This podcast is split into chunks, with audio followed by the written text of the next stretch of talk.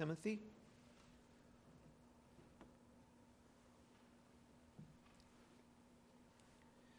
So what is it that you are looking for? How would you answer that question? What are you looking for? What do you want? You want a better status in life? You want money? But what is it that you're looking for? 3 weeks ago, we looked at 1 Timothy 6, 1 through 10. Some of the pastors at Ephesus were teaching a health, wealth, and prosperity gospel. Follow Jesus and you'll be rich. You'll be successful. Their teaching encouraged servants to be discontent with their calling and to rebel against their masters. These teachers believed and taught that godliness was a means of worldly gain. Sadly, there are still a lot of preachers like that today. Their doctrine is very dangerous because it's so enticing. It appeals to our flesh. Our sinful flesh wants to think always that we deserve better than what we have presently. Paul had seen the lives of many of the people at Ephesus destroyed by hungering after worldly gain. Look at what he says in verse 10. For the love of money is a root of all kinds of evil, for which some have strayed from the faith in their godliness and pierced themselves through with many sorrows. Paul is showing that some at Ephesus had abandoned the faith they once possessed because of the love of money. Paul had probably even discipled some of these various teachers that had now turned away. He was probably there when some of them were ordained to the ministry during the time that he spent at Ephesus planning the churches there. They had started out well, but like Demas, they had forsaken Christ because of love for the present world. Such persons show that they were never truly saved. You remember what I said to you about the difference between one who is born again and the one who is not when the warnings of God come? When they come to us about these things, the one who is born again responds to the warning. He heeds it. He corrects his way because he knows God and he fears God. The one who is not born again, not converted, does not hear the warning. He goes on and hardens himself further in his sin. He turns away from God's way because of the cares of the world and the deceitfulness of riches that promise everything but ultimately give nothing. That's the difference between the true child of God and the one who only professes. The child of God hears God's call. He responds to it. He follows it. He may struggle along, and he may have times of faltering, but eventually the word always comes through. He always responds to the word at last. And so I urge you today to listen to the call of God, to hear what the Lord says. And Paul's words here are addressed to Timothy, but these words apply to us today just as much as they did to Timothy. They're from the Holy Spirit, and they're meant to benefit the people that originally received them, as well as people who live today. Paul's charge to Timothy in this passage applies to each one of you. If you hear it and heed it, you will be blessed by God. If you refuse, then you will be cursed by him. So listen now to our reading, 1 Timothy 6, beginning in verse 11. But you, O man of God, flee these things and pursue righteousness, godliness, faith, love, patience, gentleness. Fight the good fight of faith. Lay hold on eternal life to which you were also called and have confessed the good confession in the presence of many witnesses. May the Lord add his blessing to his holy and infallible word. You see that Timothy, and as I say, you also are urged here to flee these things. But you, O man of God, flee these things. Now you say, flee what things? Flee from the things that Paul has been speaking about in verses 1 through 10. Flee from the mindset that thinks that godliness is a means of great gain in the world. Flee from your discontentment. Discontentment with your worldly status or your condition in life or your gifts or whatever it is. Discontentment is a monster that will totally swallow up all of your affection for God, because all of your attention is directed to whatever you're coveting and away from God. Greediness is poison to the soul. It will turn you into a barren desert spiritually, because you'll dry up. You're looking in the wrong direction. What you need is the water of God's Spirit, and instead you're looking at the deserts of this world. Did Jesus not teach that the cares of the world and the deceitfulness of riches choke out the word so that it becomes unfruitful? So the admonition here is to flee. Turn up your heel and run for your life. Run the opposite direction of covetous desires. Timothy is addressed here as a man of God. That was a term that was used especially for someone who had been called to minister God's word to other people. How inappropriate it is for such a one commissioned to preach the unsearchable riches of Christ to have a heart that goes away from Christ in pursuit of the riches of this world, like Demas did. How could such a man minister to others when he himself does not know the excellence of the gospel? He is supposed to be a man of God, not a man of the world. But there is a very real sense which this is true of every Christian. The Christian, you belong to God. In his covenant, what did he say? I will be your God, and you will be my people. You do not belong to this world, but to the kingdom that is not of this world. It is just as foolish and just as dangerous for you to set your affections on the things of this world as it was for Timothy to do so. Look around you. Do you not see the danger? Have you not seen those who once professed Christ turn away? And some of them because of the love of the things of the world? So why would you pursue what brings destruction? Can you take fire into your bosom and not be burned? The only right response is to flee. Flee from the constant concern about what you have and what you don't have, about what you will eat and what you will wear and what you will drink. Flee from the anxiety about what other people think of you, about your status in the world. Flee these things. But of course, the goal is not just to run away from covetousness. As a Christian, you are more than a person who is trying to avoid something, more than someone who is trying to escape from a burning house. A person who has only one agenda, to get out alive. That's not your goal. You have something to go after. The reason that you run from covetousness and greed is because it gets in the way of the more excellent treasures that you're called to pursue, that you're to run after. So you're like a running back on a football team. You flee from the defense as they try to tackle you. But what if that was the only goal of the running back?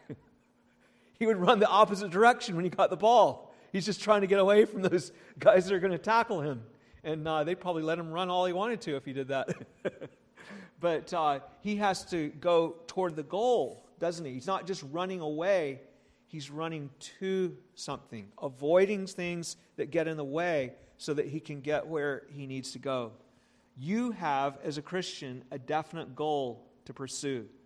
So Paul doesn't merely tell Timothy to flee, he tells him also to pursue. Verse 11, pursue righteousness, godliness, faith, love, patience, gentleness. These are things to go after in your life. Don't think that righteousness, godliness, faith, love, patience, and gentleness are things that just happen when you remain passive. What happens, use the running back illustration again, he gets the ball and he just stands there. He's going to be destroyed. It's true that these are all fruits of the Spirit. So you say, well, doesn't fruit just grow? These are all things that grow out of our life in Christ by grace, by the grace of God. They are the things that God's Spirit produces in us and that we can't produce apart from the living Holy Spirit. But some Christians wrongly suppose that they just come automatically as they sit around and meditate, or that we go to the right meeting, that we listen to the right sermon, that we pray the right prayer, and that suddenly we're zapped with the fruits of the Spirit, just like that. But it's this very passage teaches against that notion. Why does it teach against it? What does it say? It says to run after these things, to pursue these things. It teaches that sanctification is an ongoing uphill battle. You need to understand how God's Spirit works.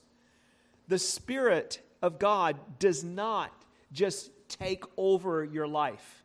You don't just sit around and passively and say, okay, Spirit, you do it. This is not biblical teaching about the Holy Spirit. The Spirit rather transforms your life. In other words, the Spirit enables you to do what God has called you to do. But it is you who must do what you're called. The Spirit does not do it for you. Instead of loving or believing for you, what does the Spirit do? He makes you able to love and believe. You do the loving and the believing, not the Spirit.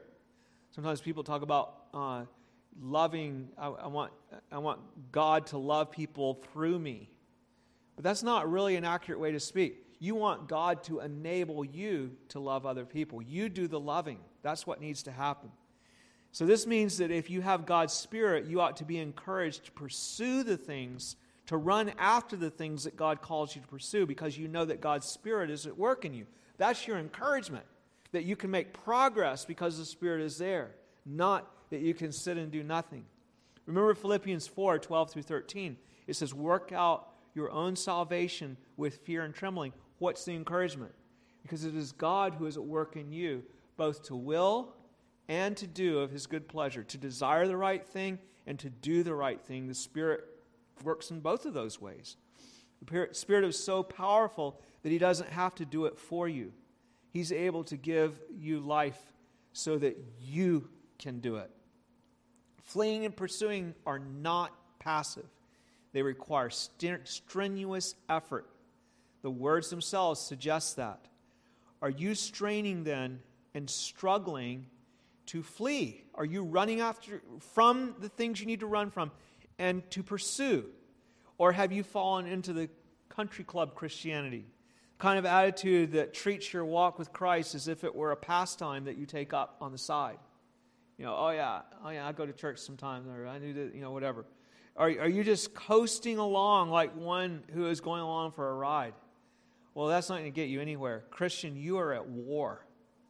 The Holy Spirit calls you to battle. Again, think about the running back. He's just going to kind of casually saunter along on the field, like give him the ball, and he's like, oh, okay, go over there. You know, just kind of walking around. You can't do that. You can't do that in the Christian life. The Holy Spirit calls you to battle, not to a spa.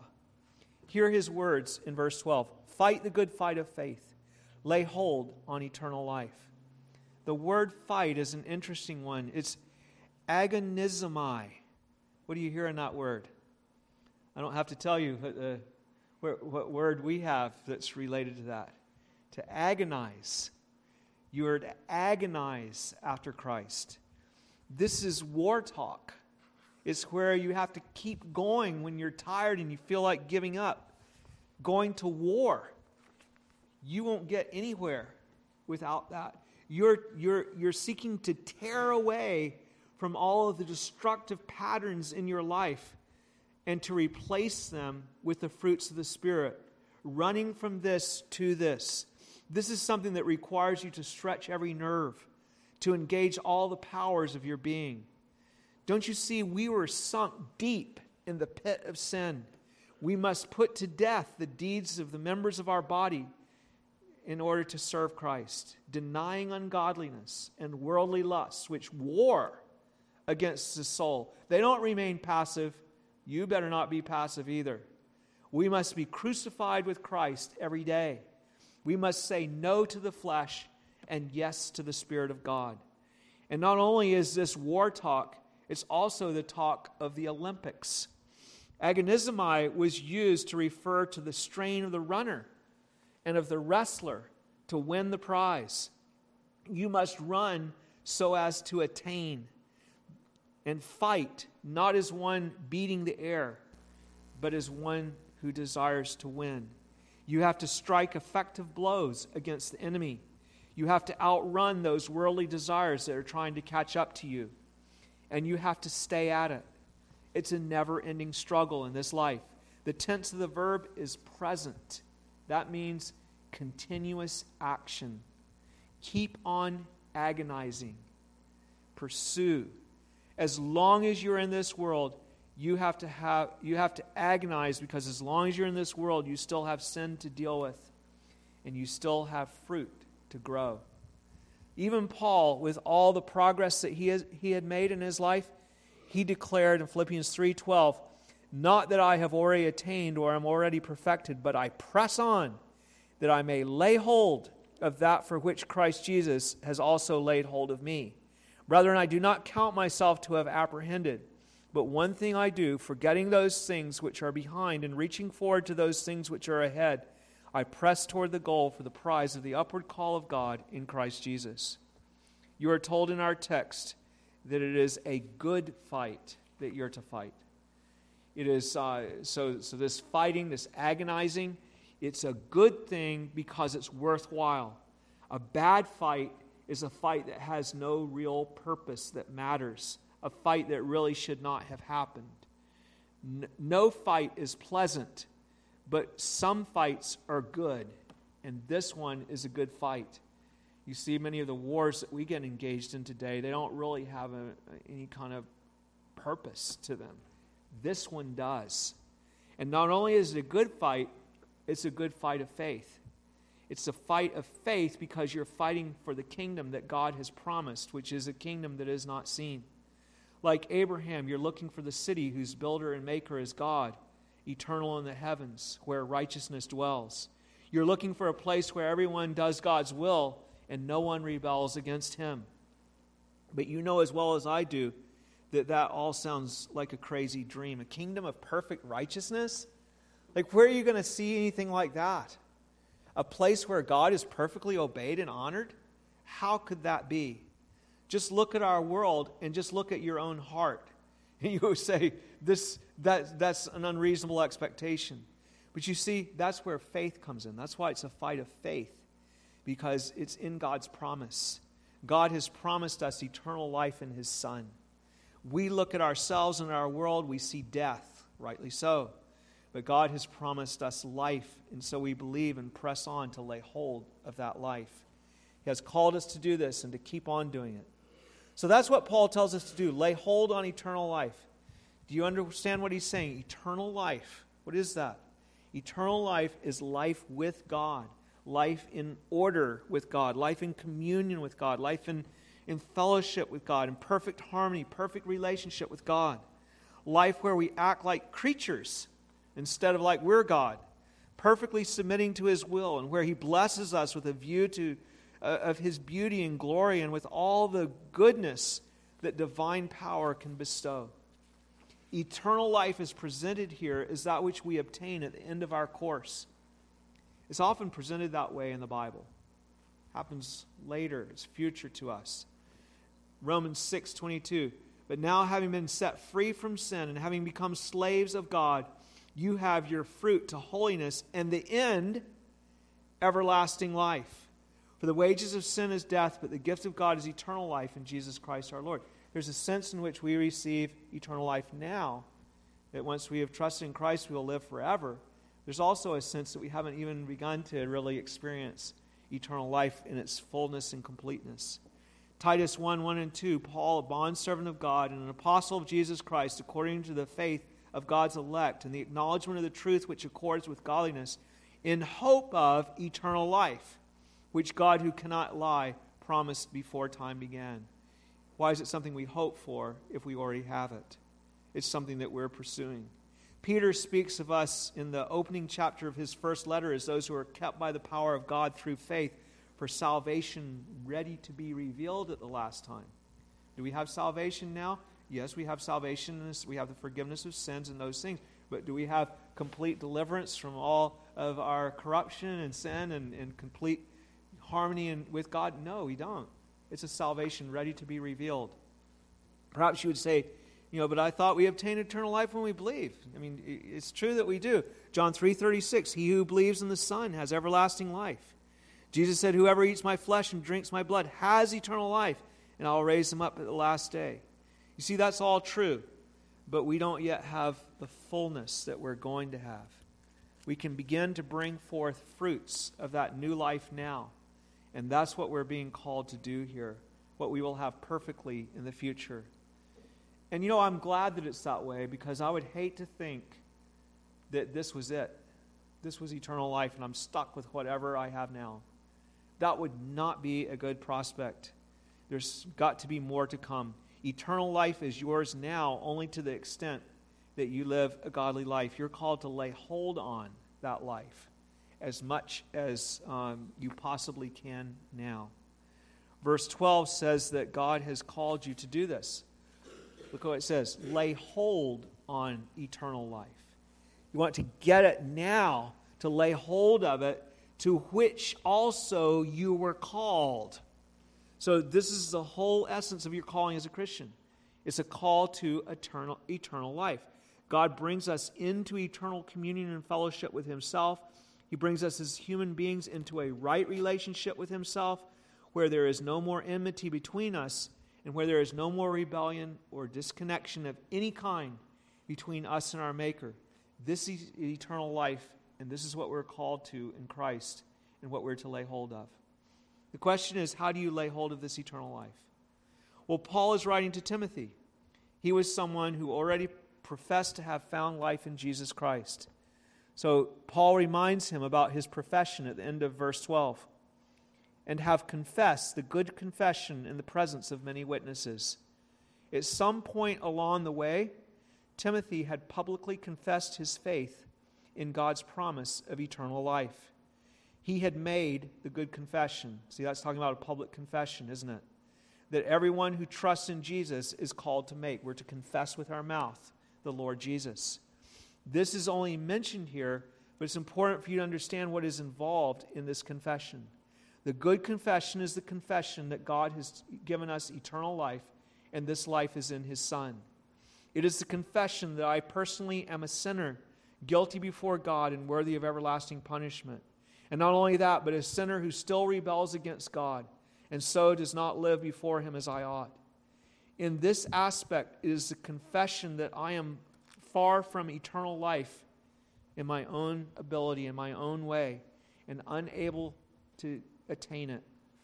But it is also the confession that acknowledges that God so loved the world that he gave his only begotten Son, that whoever believes in him would not perish, but have everlasting life.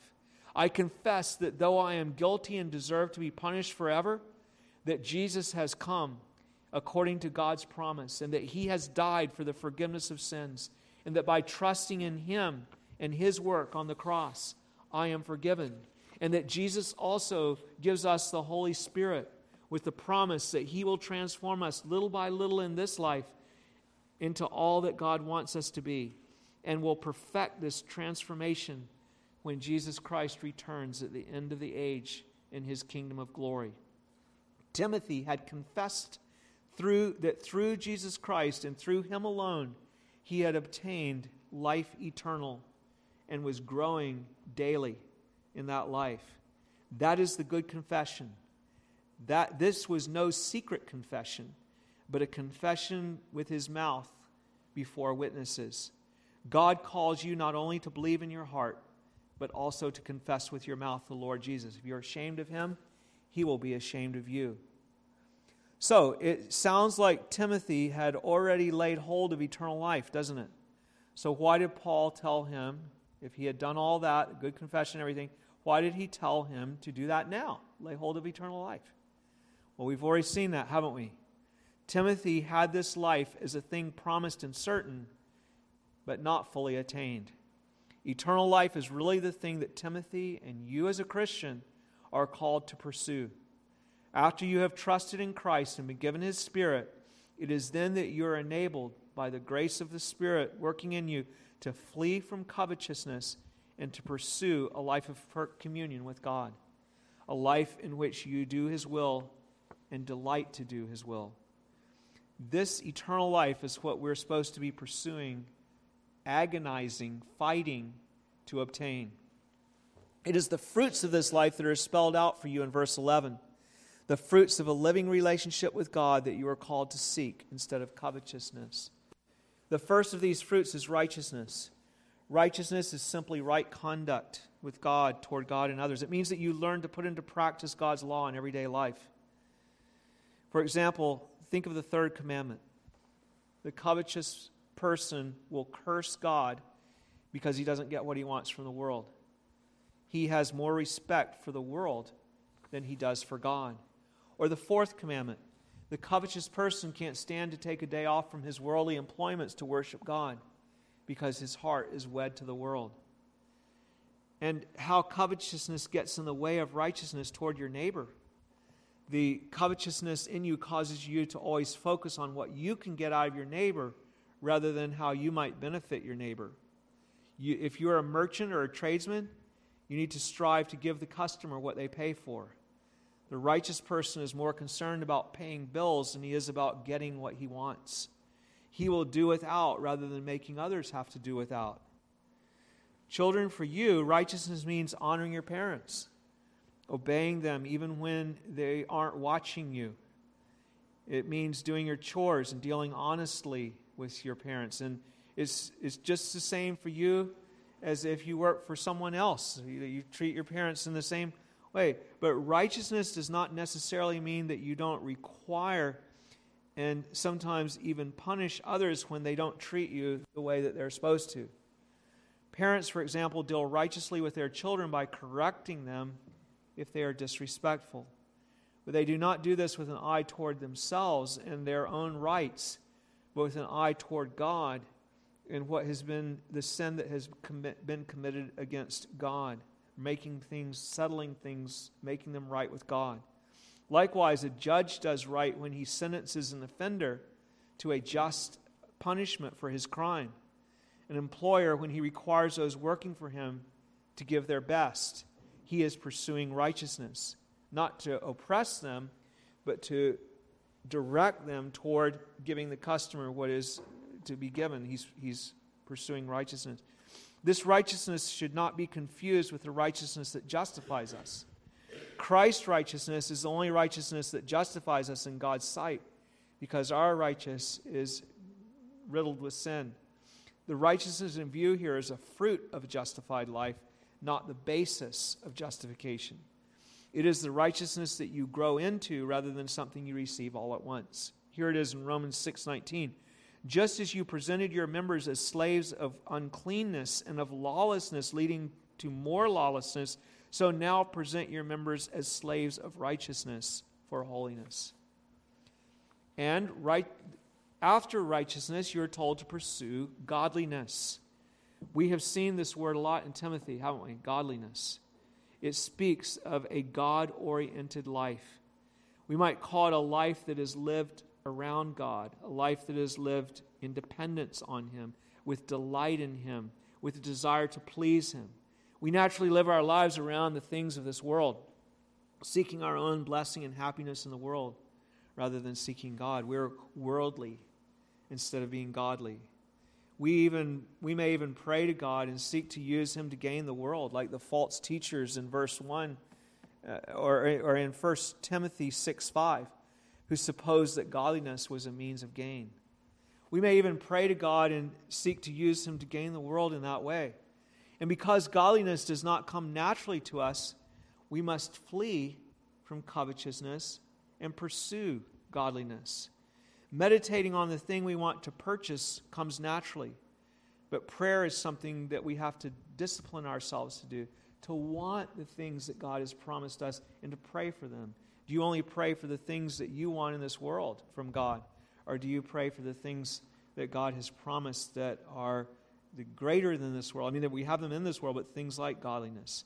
Delighting in the inheritance that your rich uncle left you is easy and natural, but it's not so easy to delight in the holiness of in holiness before God, or in the love of God, or in justice.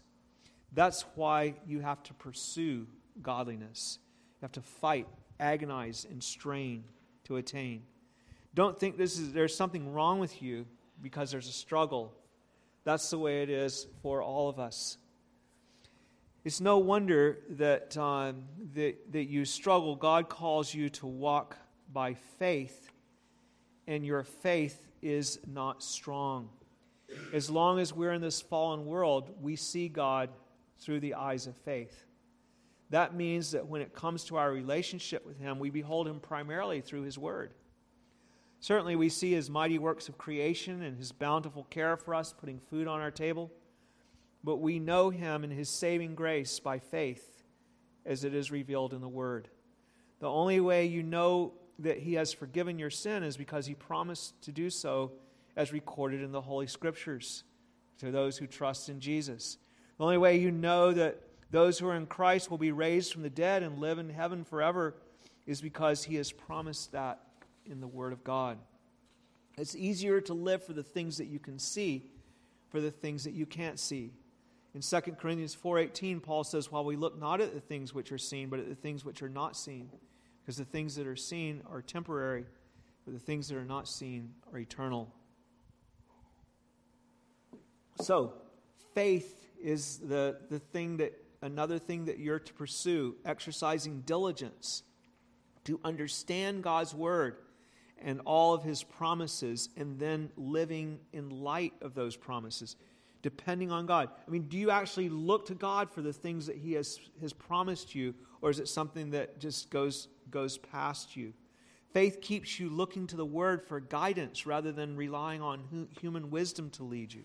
If you have faith, you'll be willing to lose everything for Christ and His kingdom, because you know that you have a far better kingdom that cannot be shaken. Hebrews 11 commends Moses for this, for his faith. By faith, Moses, when he became of age, refused to be called the son of Pharaoh's daughter, choosing rather to suffer affliction with the people of God than enjoy the passing pleasures of sin, esteeming the reproach of Christ greater riches than the treasures in Egypt. For he looked to the reward.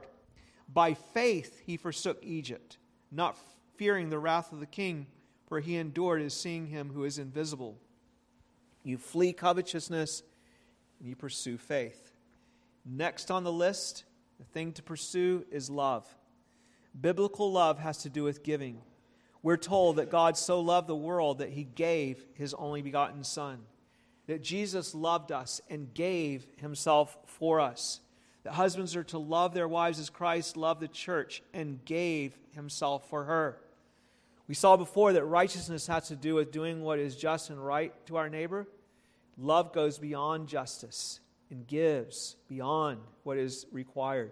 It does not just say, what must I do? What am I obliged to do? But rather, what can I do?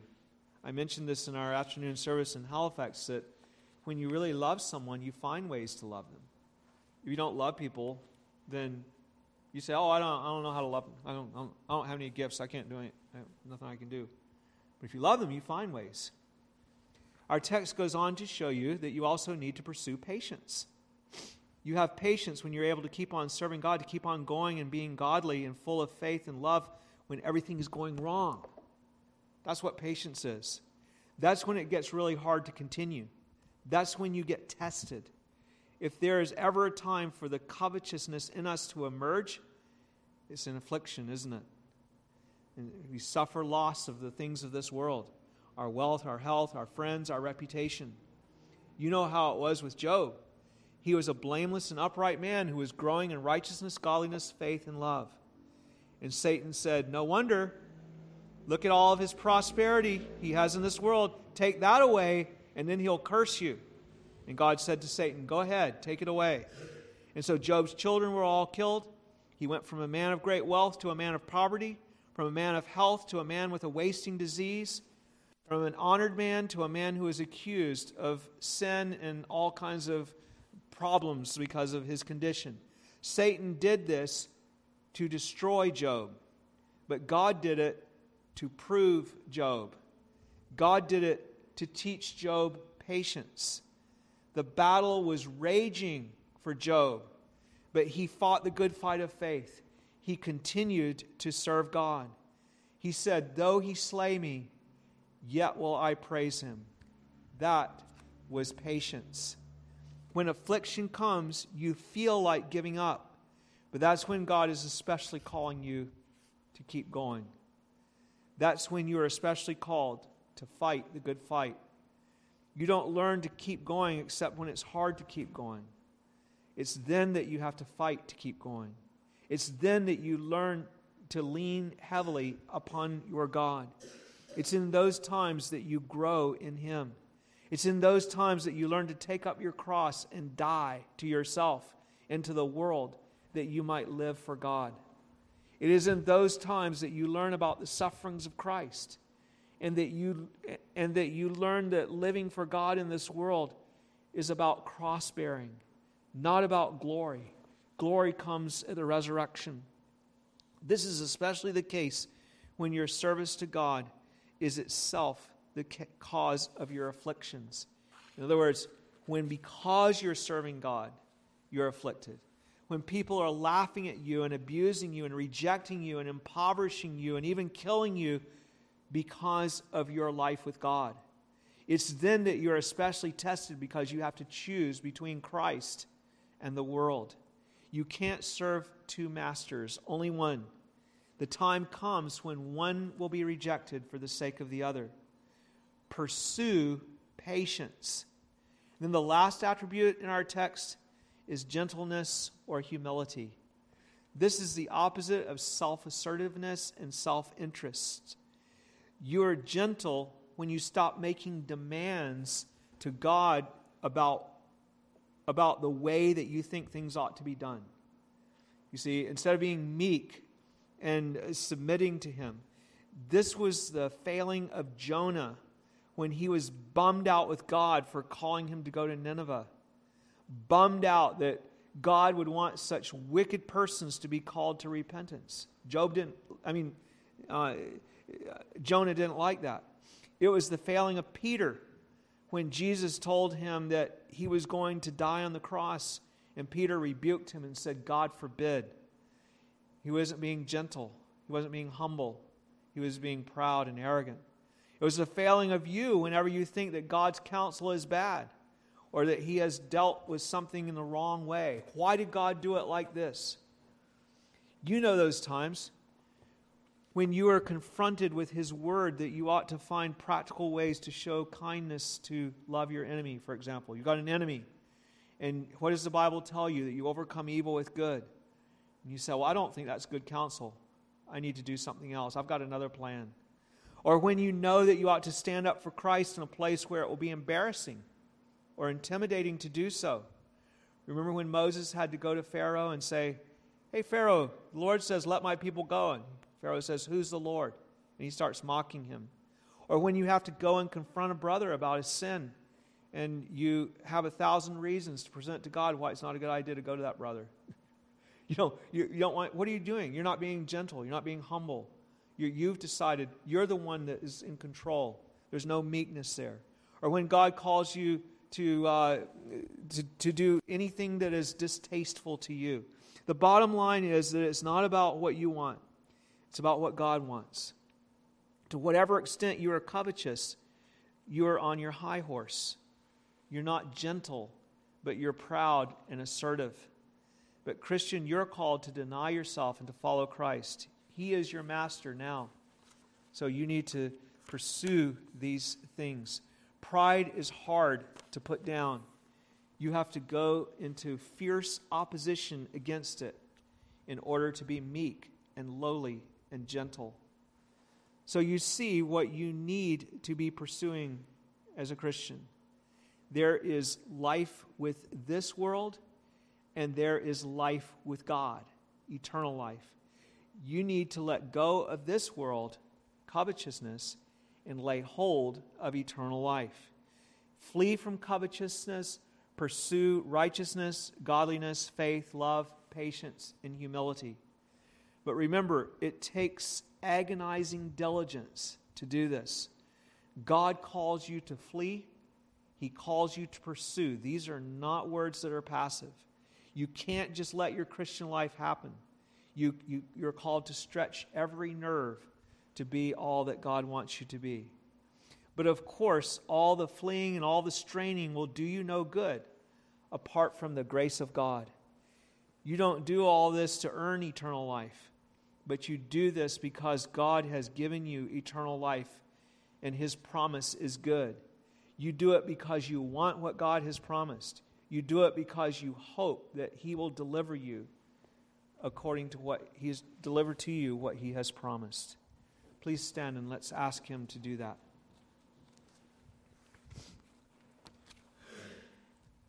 Lord God, we know how sluggish we are. These words that are used here are very strong when they tell us to flee from covetousness and to pursue all of these ways of godliness, righteousness and godliness and patience and all gentleness, faith, to pursue all of these things. Father, we pray that we would learn to fight the good fight, to agonize, that we would realize that we cannot just coast along if we want to follow Christ and be His disciples. We thank You that Your word is very plain. And Lord, we realize that we do need Your grace in order to keep going forward. And we pray that You would please bestow it on us. Father, please forgive us, Lord, because we confess that we have too readily become sluggish in our service to You, in our pursuit of the things that You have told us to pursue. Have mercy on us, Lord. Forgive us, Lord. Strengthen us. Enable us. Father, help us to see the value of these things. We are so caught up with the things that we want, and we don't understand the things that You have called us to. Father, because we don't traffic in them. We don't set them before us. We don't set eternal life before us. We don't set godliness before us. We don't set You before us in all of Your beauty and Your majesty. Father, come to our aid. Come to our rescue. Help us, Lord. We ask this in Jesus' name. Amen.